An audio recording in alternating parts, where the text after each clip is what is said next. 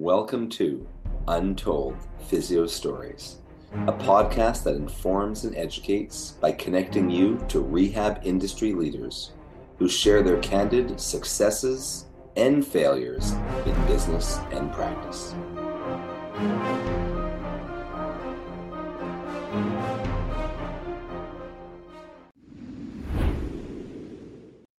Welcome back to another episode of Untold Physio Stories. I'm one of your hosts, Jason Shane from Shane Physiotherapy, with my co-host and soon-to-be R V enthusiast. Am I correct, Erson? Soon-to-be. I'm already an R V enthusiast. Anyway, it's Doctor E from Modern Manual Therapy, edge mobility system dot com. And uh, my wife and I are going to be launching a blog and YouTube channel, large family camping dot com. No, are you? Yeah, we are. Oh, my goodness. That is awesome. And you know what's funny? For those of you who've listened to um, uh, these episodes, you'll know on a regular basis, Erson will do record episodes with guests when I'm not there. And he'll start by saying, Jason's not here again this week. I should have. Jason's been on vacation been- for... Three months now. But, but you were on vacation like the last two weeks. I'm, you're still RVing. I'm thinking, how far is this guy traveling? Well, we didn't travel far. We just stayed at a, a R V park or campsite by my parents. So we just hung out with them almost every day. We went to Pittsburgh and uh, did something different every day. So yeah, wow, it's nice. Pretty darn cool. We'll have to talk more about it and uh, more about your YouTube channel, which I cannot believe you're doing, but I probably can. But uh, we'll talk more about it next time. But you said you have a story. Something popped uh, into your mind of one you wanted to share. For sure. Um, it was something that actually was based both on my personal experience and uh, treating runners. So I was treating a runner sometime this year with uh, recurrent medial knee pain. And after cleaning up the usual kind of uh, common dysfunctions like some hip restrictions and tibial I R and lateral tibial glide, so basically mobility in their ankle and uh, their lower leg and their hip, um, their knee pain got better, but their single limb stance continued to be pretty poor. And you know, no matter how much we worked on it, I was using the motion guidance, using a lot of visual feedback, it, it would improve, but she always went to go cave medially, which naturally is going to place a, a, a bit of medial stress on your knee. No matter how much mobility you have, if you don't have the stability to handle thousands and thousands of steps, you know, that little medial caving is just going to twist the knee a little bit, and it, it adds up after a while, right? What did we say on Instagram in terms of running injuries or injuries in general? What did we say, Jason? Oh, yes. When lo- when load is greater than capacity, injury occurs. Right. And I like to say when your training or activity exceeds your capacity. So... For sure. And, uh, you know, her knee just couldn't handle it. And, and could we have trained her to handle more valgus? Sure. But, you know, I, I am into barefoot training. And I try barefoot or at least in socks if it, if the area is gross. And I think um, there's another reason why you should look.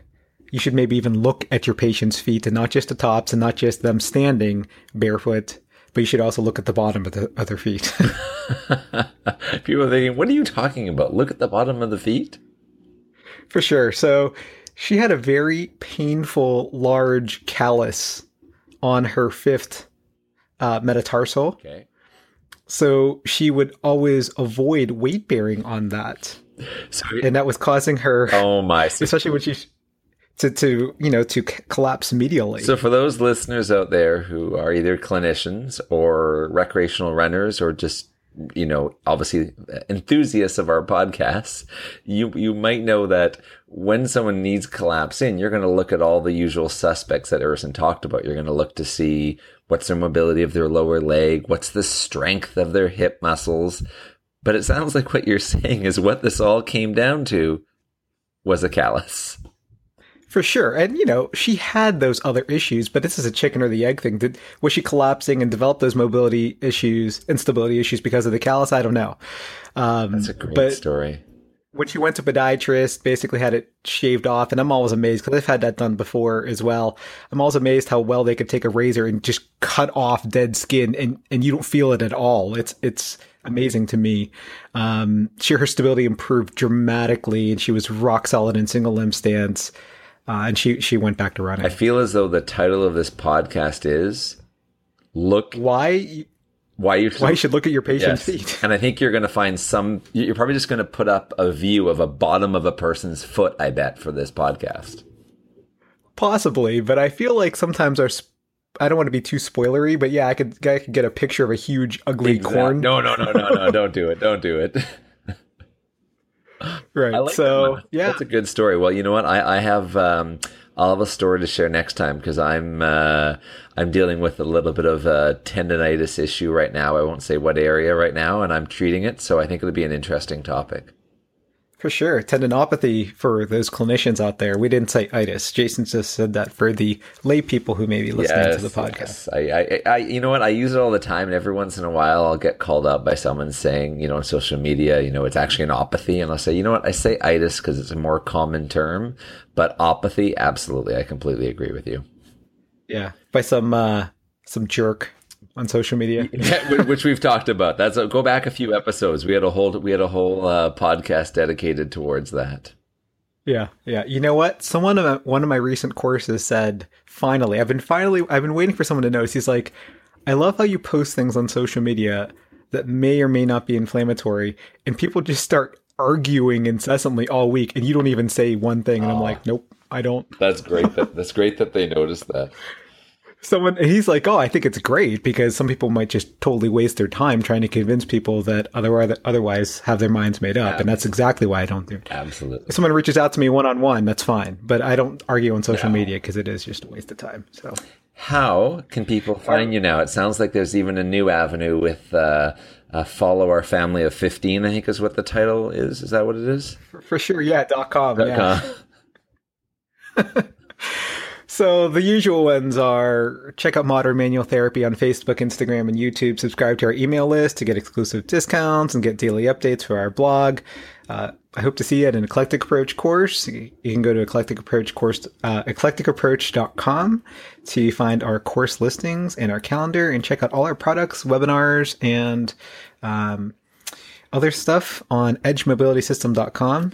And thanks to UpDoc Media for hosting. And how about you, Jason? Uh, you can follow me, uh, my brand name, Shane Physiotherapy. I have a uh, Facebook, my website, shane physiotherapy dot c a, YouTube, and I'm posting a lot more on Instagram now. And I also want to yes. give a shout out to one of my classmates. I was at a five-year physio reunion just this past weekend, and a Curtis Tate said that he liked listening to our podcast, and he's the one who actually brought up uh, who said he said Erson sure records a lot of episodes when you're away. Do you travel a lot? And I said, I don't travel a lot. I go I said Erson is very efficient at finding time to record episodes, and I just happen to not be free during those times.